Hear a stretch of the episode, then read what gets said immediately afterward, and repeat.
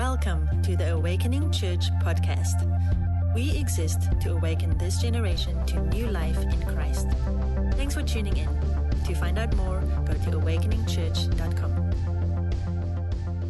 If you've been with us over the last six months at Awakening, we have been journeying through the Sermon on the Mount. And today, we're actually going to press pause on that and flip it all the way back to the Old Testament. When Ryan asked me to preach on this Sunday, it was back in January, and I was so excited, to say the least, so excited. And so, you know, I asked him, like, well, what is the topic going to be, or what is the verse going to be that I'm preaching out of?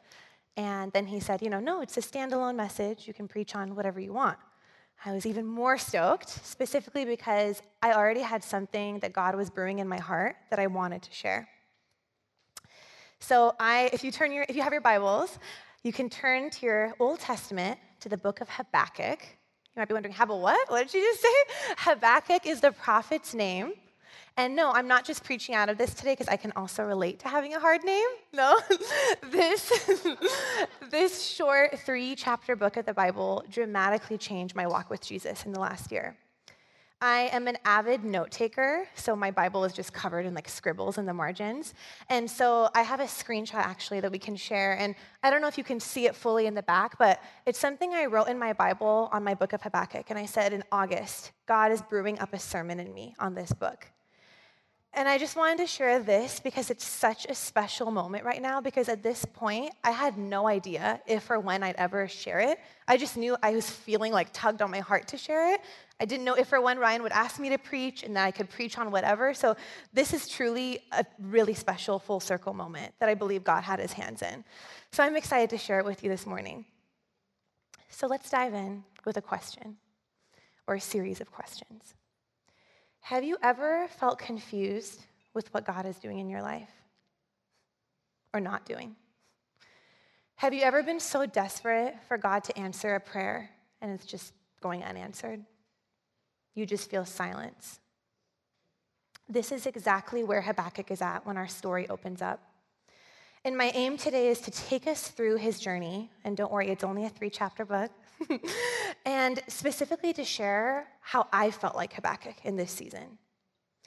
The reason I love this book so much, and many people have never really dove into it, it's kind of a random book in the Old Testament, and yet it's so profound because Habakkuk was a prophet, and he was the only prophet in the Old Testament who wasn't just delivering a message to people, he wasn't just a prophet delivering God's message to his people, he was just dialoguing with God. It was just him and God.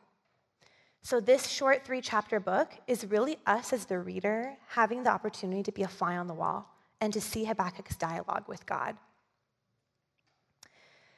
Let me set the scene for you a bit, and I want to start with a disclaimer that the book of Habakkuk is pretty meaty. It's an Old Testament book with a lot of historical context. And so I hope today you'll be okay with the Cliff Notes Naseem edition of Shedding the Light, because for the sake of time, I really wanted to just focus in on the heart of Habakkuk, not too much of the historical context. But if you are nerdy, like I am, you can go back and read all of it, and the Bible Project is an excellent resource too to kind of give you an overview of the historical context. But Habakkuk was a prophet who was witnessing his nation, Israel, being demolished in real time. The leaders were corrupt. There was unspeakable evil taking place death, bloodshed, corruption, just a general sense of hopelessness. Unfortunately, this doesn't sound too far from home for us, does it? Right? We can turn on the news at any point in time, and we are unfortunately bombarded with the level of chaos that's going on in our nation and in our world. Some examples that come to mind for me as I just think of people being persecuted and killed for their faith in mosques. A week later, people being persecuted and killed for their faith in churches, right? Places of worship all over the world. There's refugee crises. There's this ongoing epidemic of pollution and what will be the future of our world. The list goes on and on and on. And so, if I were to sum up Habakkuk's state of mind, I would call it a state of perplexity, which is the first blank in your notes. And you'll see that the way that I've outlined your notes this morning is to summarize and take us through the state of minds that Habakkuk goes in and out of as we transition through all three chapters of this book, and how it's so relatable for us today. So, as the book opens up, let's dive right in. We're placed as this fly on the wall. We're seeing Habakkuk cry out to God in desperation. Right out of the gate, chapter 1, verse 1, and we have all the verses on the back. Habakkuk cries, Oh Lord, how long shall I cry for help and you will not hear me? Or cry out to you violence and you will not save? Why do you make me see iniquity or sin? Why do you idly look at wrong? Destruction and violence are before me, strife and contention arise. So the law is paralyzed and justice never goes forth. The wicked surround the righteous, and justice goes forth perverted. Talk about laying it all out there, right? And I, I, love that Habakkuk does this because I think it's this reminder for us, if we ever needed one, that God cares so much about our emotions. God wants us to go to Him with our confusion, with our mad, with our sad, with our distraughtness. He cares. The difference is experiencing emotions and being led by them, right? So let's continue. So immediately after this cry, God answers. He answers back, and I'm paraphrasing a little bit. He says, Oh no, rest up. I'm, I'm very aware, and I'm actually going to do this. He says in verse 5 I'm about to raise up the Babylonians to punish you, the fierce and ferocious Babylonians, world conquering Babylon, grabbing nations left and right, a dreadful and terrible people making up its own rules as it goes. In case I lost anyone here, just to shed some more light on this, at this time, the Babylonians were even worse than Israel. You can read through their entire rap sheet through chapter two of Habakkuk, but just to give you a few examples, the Babylonians were looters of many nations. They cut off other families just to secure their own um, empires and their seat on the throne, if you will. They built their cities with bloodshed and war, and they worshiped idols. So, rightfully so, you can imagine when Habakkuk hears that this is God's master plan, he's shocked. He's like, God, what? Like, what are you doing? What is going on? How? Why? Babylon? They are worse than us. He's like, I can imagine him just thinking, you know, you're going to destroy the injustice in my nation using an even more unjust, crazy nation. Like, and you're a just God? Like, how does this, this even work?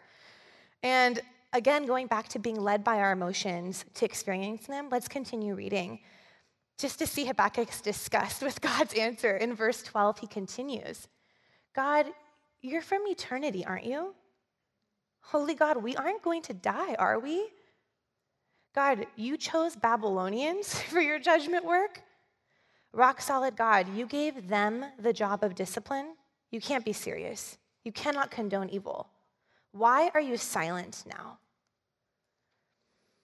And it's the same for many of us today, right? Why are you silent now? And yet, Habakkuk's conclusion to this soliloquy of lament, if you will, is what I want us to focus on. See, amidst the confusion and the complaints, he ends his plea by basically saying, like, okay, God, I got it all out. I vented, I processed. Now I'm just going to wait for a second. Chapter 2, verse 1, Habakkuk says, I will take my stand at my watchpost and station myself on the tower and look out to see what he will say to me, he being God, and what I will answer concerning my complaint. See, Habakkuk felt this entire gamut of emotions, and yet he wasn't led by them. Instead, he decided to actively wait in expectation for God to move. Oftentimes in our society, we think of waiting as something passive, right? I think of being in line at the DMV at the waiting room, right, at the doctor's office, we think of it as time wasted. We try to distract ourselves. It's just aimless, pointless time we're trying to get rid of. But biblically speaking, our waiting needs to be active, meaning we wait with an expectation and a hope. One definition I love says waiting is the concept of being acted upon rather than acting. I'll say it again waiting is the concept of being acted upon rather than waiting. In this case, waiting for God's action and direction.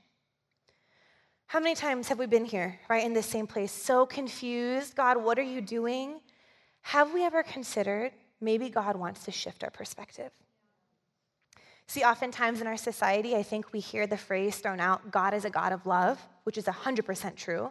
But I think in this millennial culture, it's also come to develop this subtext to take it to mean, well, if God's a God of love, then that precludes him from ever acting in a way contrary to what I want, right?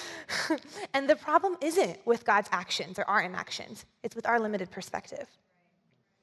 And this is exactly what Habakkuk begins to transition into. In his state of, you can even imagine, like physically, like he's looking at the perplexity in the circumstance and then kind of just doing a shift to, like, okay, I'm actively waiting on you, God. God, what do you have to say to me? He begins to go through this perspective shift. Let's keep reading to see how. Verse 2 of chapter 2, God basically is like, okay, Habakkuk, now that I have your attention, write this answer or vision plainly on stone tablets so that a runner can carry the message to others. The righteous will live by their faith. That's God's answer. That's God's remedy for Habakkuk's woes. It's not this, you know, five points of success. It's not this strategy that a coach would give their team. It's a one liner, a very powerful one liner at that.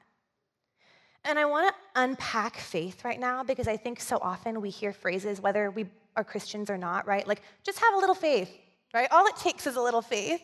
What, is, what does that even mean? What is faith? Michael Pasquarello, a professor at Fuller Seminary, defines faith this way.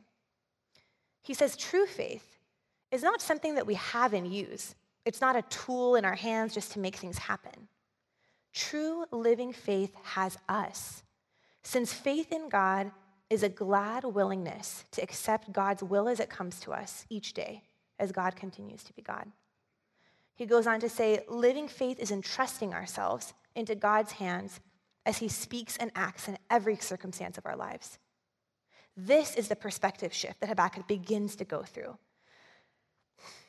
He knows that he can and will act in every circumstance.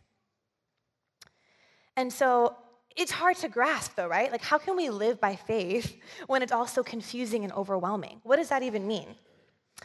As I was preparing for this message, I came across this pastor at a church in New York. His name is James Van Tholen. He has a very interesting story. He became the head pastor of his church at only 31 years old. Very awesome man, very charismatic, and unfortunately and tragically, he was diagnosed with a very rare and incurable type of cancer a few months after becoming the head pastor of this church. So he goes into treatment for about seven months, and there's no cure, but it's really just to give him some more time. And in his time coming back to his church, he preaches a series of extremely powerful sermons. James Van Tholen unfortunately lost his battle a year later. But during that time, he knew what it was like to have your faith rock to the core, right? I'm sure I can only imagine. And in his book, Where All Hope Lies, it's a collection of every sermon he's preached. In one sermon, he talks about Habakkuk, and he talks about this idea of Habakkuk living in the in between, quote unquote. I love this concept. What he means is Habakkuk knows that God's on a mission, right? He knows that God, in some way, shape, or form, is on a mission to bring justice forth. He also knows that the plan that God's told him he's going to do is completely wild and contrary to what he thinks is going to you know, bring forth justice. So, how is God going to do this through one of our enemies? He's living in this in between. How can God's plan and the terribleness of our world go on at the same time? I think it's the same for us, right? We're trying to manage between these two tensions between God's promises and when they're going to be shown on full display. Between, you know, God being faithful and the terribleness of this world or the unanswered prayers. How can both realities coexist? It all goes back to God's call for us in chapter 2. The righteous will live by faith. And I want to pause right here and be completely transparent with all of you that I stand up here right now and I'm talking about living by faith. I have by no way, shape, or form mastered that. I, you know, I think I am still living in the in between, which is why God's done such a work in me in the way that I feel like I've been Habakkuk in this season. And so I felt that God was tugging on my heart to kind of give you guys a peek into a season of my life where I feel like I'm Habakkuk. I'm turning 30 this fall, and do you guys ever have those moments where you kind of just take a bird's eye view at your life and you're like, wow, life hasn't turned out the way I thought it would? not, not good or bad, right, per se. It's just this like sobering reality. and if you know me, you know that I am an extremely relational person. I love connecting with people deeply and getting to know their stories. If we're friends, we probably shared some deep laughs, maybe a good cry at one point. And with that part of my wiring and personality, there comes this desire to take that a step further in this desire to find love. And for me, never having had a serious boyfriend, never having been in love, never having that connection with anyone yet, the waiting has become my reality. And I'm not gonna lie, in the last two years of officially tapping into the late 20s category, it's gotten extremely difficult. See, we're surrounded in our society by these markers of success, right? Not even in our world, but also in Western Christian culture specifically. If you're not married by a certain age with kids, you're looked at with a sense of pity, or people, you know, wow, why is she still single? She's such a good catch, though. Like, I don't know. I don't know. What? I don't know. What do you want me to say to that? How are you supposed to answer that? And with that, you know, to make it a little more serious, though, comes social media and this ongoing comparison web that it so easily snags us into.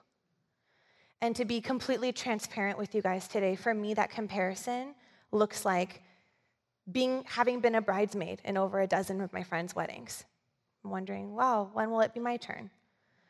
Seeing that my life has not followed the same path that all the other people I grew up with did. It also looks like being a wedding planner, seeing people's love stories unfold as part of my job, and wondering, will I ever have that? I struggle with feeling isolated, with feeling forgotten, with feeling ghosted, and with that, healing from then feeling not pretty enough, not enough, too much, then feeling petty for feeling all these feelings, and finally, just feeling not worthy of pursuit.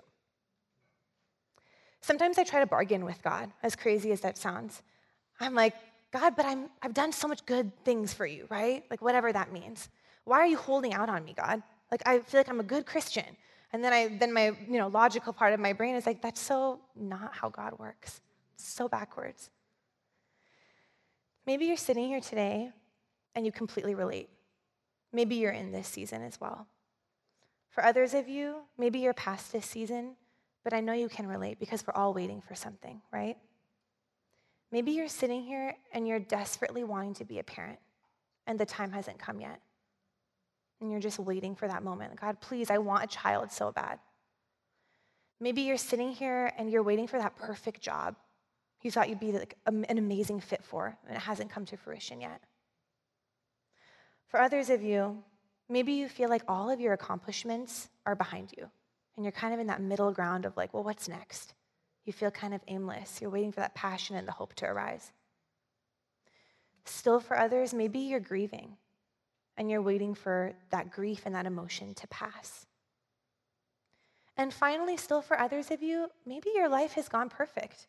Maybe you've gotten everything you ever wanted and you're still not satisfied. Wherever we're at today, church, the reality of living by faith means that I have to daily surrender my desires for control and power and my own timeline for my life. Right? And it means still keeping my standards high and not settling for something out of desperation or desire. It means checking myself to make sure that none of these desires that we want, and they're all good, none of these desires should take precedence over God as the king on the throne in my life. Right? Who is on the throne in your life today? Richard Rohr talks about the wildness of God. I love this quote. He says, The fact that we have to learn that we can't control God, not even by our good behavior, not by our performance, not by our expectations. We can't earn God's love, we can't lose it, we can't manipulate it. Instead, we have to surrender to God's love through trust, vulnerability, and ultimately faith. And you might be thinking, okay, Naseem, how, how, do I have faith though, right? Like, what did God mean when he said to Habakkuk, the righteous will live by faith? Like, what does that actually look like when I'm going through so much? Faith isn't just repeating a positive mantra over your life and hoping it's true. No. faith is not the absence of doubt. No, it's actually much more practical than that. Faith takes work. Faith takes work. And so I want to just share with you guys four practical ways that I live by faith in this season through what scripture has taught us. And I know that there's so many more, but these are just four that my prayer is today that one or all of them will speak to you and challenge you. So the first way we live by faith is we know who God is. We have to know who God is and what, who his character is. If we don't know who God is, how can we have realistic expectations on God? We have to know that God's promises cannot be broken. How do we know that though? We have to know that by knowing his word. Romans 10 17 says, faith comes from hearing, and hearing through the word of Christ. That is our anchor. Do we trust God enough to know that he will work things out for the good of those who love him? A few weeks ago, Chris preached on anxiety, and he mentioned that one of the ways that we're called to combat our anxiety is by knowing who God is, reminding ourselves of who God is. We find that in the Bible. And so I ask you today are we spending enough time in our word? Right? It sounds so cliche, like read your Bible, but no, like, are we spending enough time positioning ourselves in a posture to hear from God, to get to know his character? Because I don't know about you guys, I've been a Christian for like 20 years, and I feel like every day I'm learning something new about God's character. It is not, it's endless. Secondly, and so important, we stay rooted in our faith by keeping ourselves deeply rooted in community, surrounding ourselves with like minded community. I cannot stress how important this is.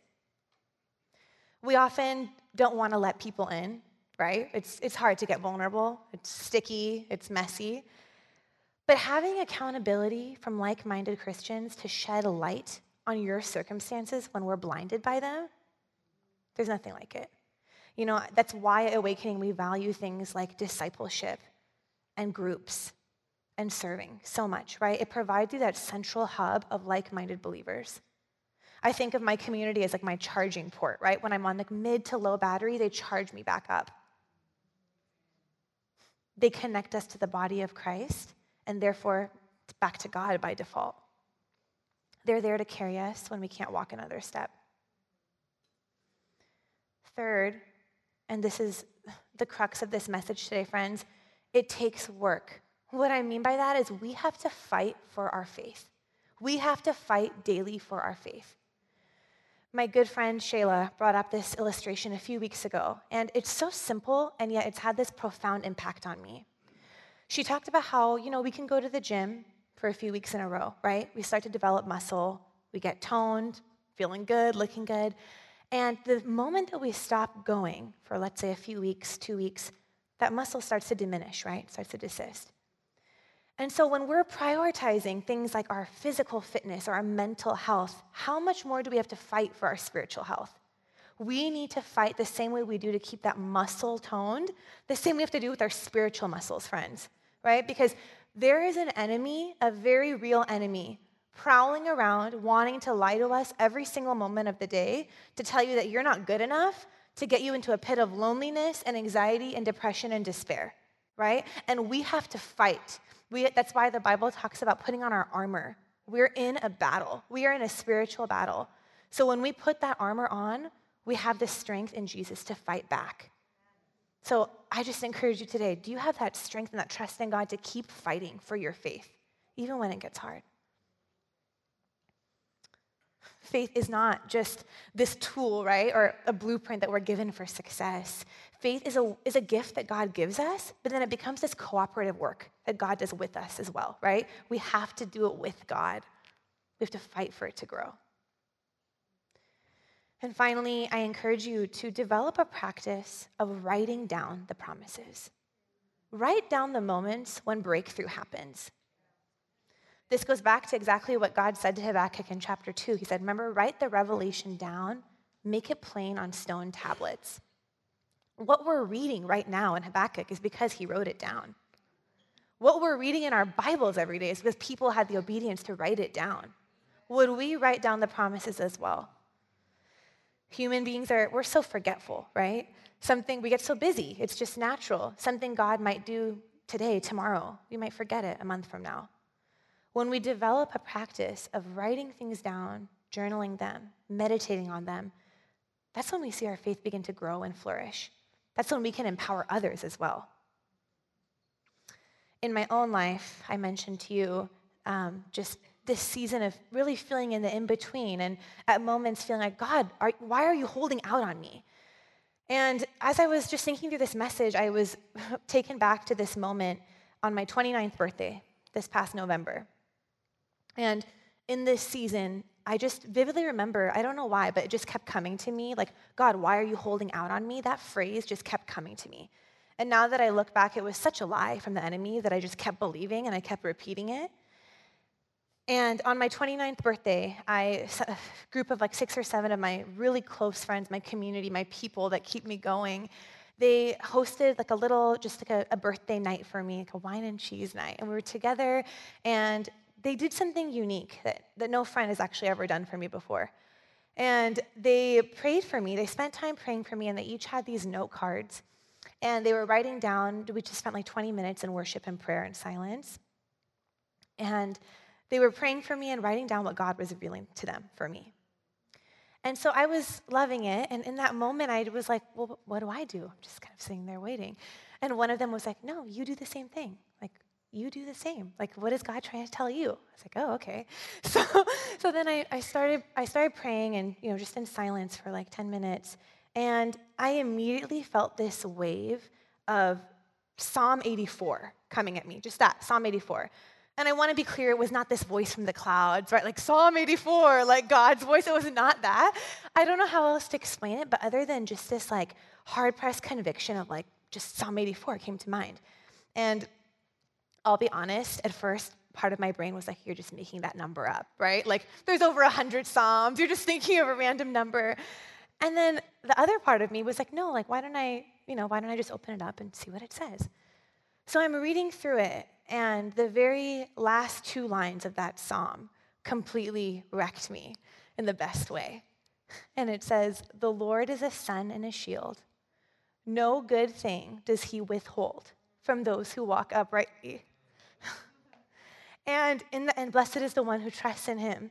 And in that moment, I just felt this like me and God moment of God being like, I am speaking directly to you. This is my promise. This is my character. I'm not holding out on you at all. I don't withhold anything. And so that is why just this epic truth became this like lifeline for me, right? It became this like just promise that I'm clinging to in a season where sometimes I am, you know, going through that in between, right? Sometimes I am mad at God, but I'm able to go back to this and be like, no, God, you're good. I'm going to trust you, God. And so I hope that that example just gives you some, I don't know, just some encouragement to write down the promises because they're life changing. These are all the ways that we shift our perspective and begin to live by faith. Sorry, they're not all the ways. There's some of the ways. There's more, but those are four of the ways. As we take it back to Habakkuk's experience, right? On this journey, we're seeing his faith grow. We're seeing his perspective shift. And as we get to chapter three, the most beautiful thing about this entire book, friends, is that at the end of the journey, you'd think, right, like a happy ending, things are blissful, he sees the end in sight. Actually, it's not that at all. None of his circumstances have changed. He's still in the same boat. Things are, in fact, things are looking pretty dismal. And yet, he's taken that vision, that revelation of living by faith to heart, and he's able to conclude with transitioning into a state of praise, which is your final bullet point. Habakkuk chapter 3, verse 17 to 19, the very last two parts of this chapter, this book, makes it clear that nothing has changed. Things, in fact, look very dismal. and Habakkuk says, Though the fig tree does not bud, and there is no fruit on the vines, though the olive crop has failed, and the fields produce no food, yet I will celebrate in the Lord. I will rejoice in the God of my salvation. The Lord is the Lord my God is my strength. He makes my feet like those of a deer and enables me to walk on mountain heights. And you'll see if you're reading through your Bibles at the very end of that, there's a tiny footnote that says played on stringed instruments. And many times we, we gloss over this point. And I was, as I was reading through, I was reading a commentary talking about how what this means is while the entire first two, cha- two chapters are just a dialogue, this last portion was actually a song that Habakkuk sang to God in praise. How beautiful is that? That through the lament of the fruitlessness and the empty sheds and all that, he's singing and praising God. Right? And, and sometimes, friends, so we might, we might never know why God's doing something. Other times we come to find out later, but this message is not about, you know, you'll find out soon. Like, it's not about that. Because for me, I'm still in that unknown. I don't know why God's doing certain things. Maybe you don't know either, right? And I want to acknowledge as well that we're not robots. We can't be automated to praise, right? Just through the tough times. But my challenge to us today, and it's been a really great challenge for me, is this praising is a spiritual discipline we have to develop. It's part of fighting for our faith, right? It's that muscle we have to flex. More simply stated, rejoicing is a choice, right? Rejoicing is a choice. It can often be a sacrifice to praise God, right? It's a sacrifice of our desires, our time, our emotions, our motivations. Hebrews 13, 15 says, Let us offer the sacrifice of praise to God continually. That is the fruit of our lips, giving thanks to his name. Meaning, if we just want to praise God when we feel, you know, like it, we might never do it. If we just want to praise God when he does what we want, that's such, it's more like a transactional relationship. It becomes more like he's just our genie giving us what we want. Our spirits need the desire to praise God because of God's nature in us. That comes with a mindset shift, that comes with a perspective shift.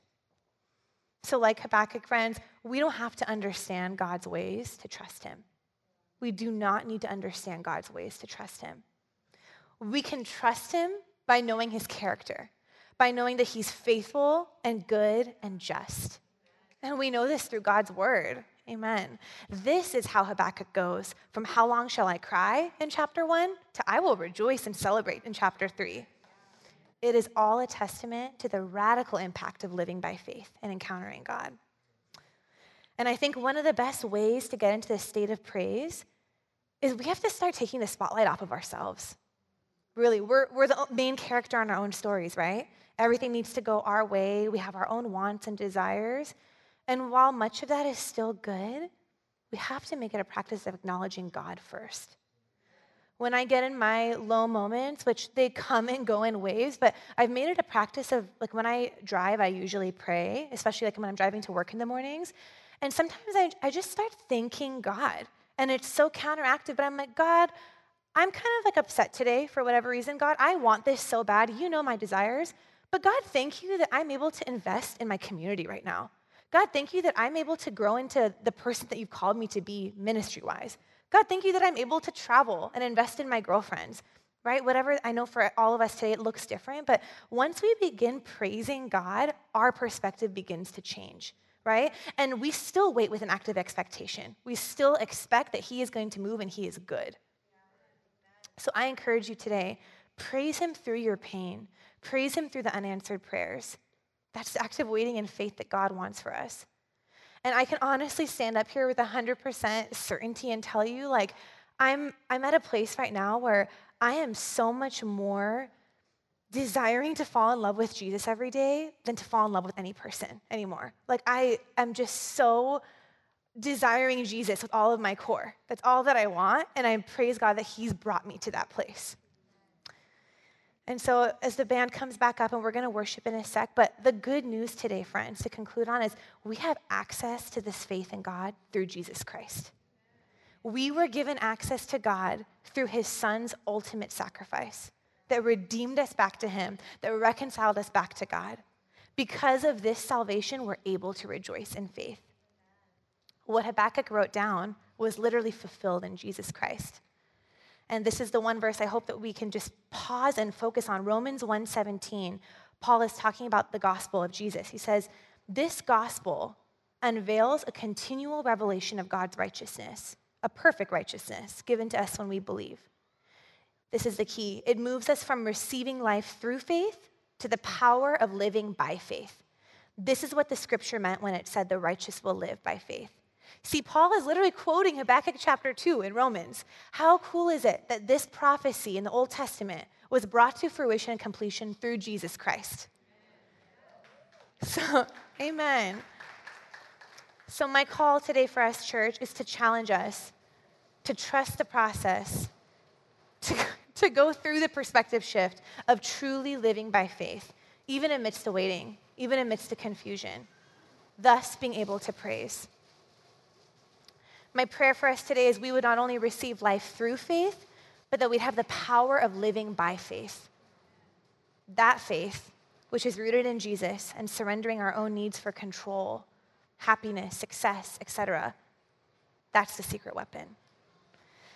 So, would you close your eyes with me as we go into a time of worship? And I ask if you normally leave during worship, would you just stay? Would you stay in this moment? If you walked in today waiting for something, if you walked in today with emptiness or brokenness, even being angry or mad, would you just tell, would you give that to God? Would you just say, God, I surrender that emotion to you right now? God, I don't want to be led by my emotions.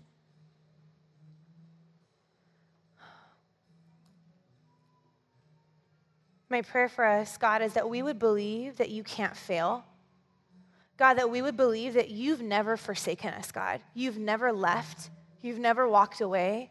God, you're not withholding anything from us, God. Lord, would you give us the power to live by your faith, Jesus? God, whatever that looks like for every single person in every seat today, Lord, my prayer is that they would begin to see a new characteristic of you that they've never seen before. God, my prayer is that we would just praise you in a new way this morning, God. Lord, even through the perplexity, even through the confusion and the waiting, God, would you give us the strength to shift our perspective, to actively wait in expectation, knowing that you are good and you're up to something, God. God, there's no delay in your vocabulary, there's no such thing as delay. So, my prayer is, friends, that we would just hone in on this moment and really worship God. Worship Him through the sadness and the sorrow and the anger. Let Him replenish your spirit, just give you and refresh you. Would we come to a place where we're able to praise God in a new way? Not for ourselves, but just to give God the glory because of how good He is. Amen.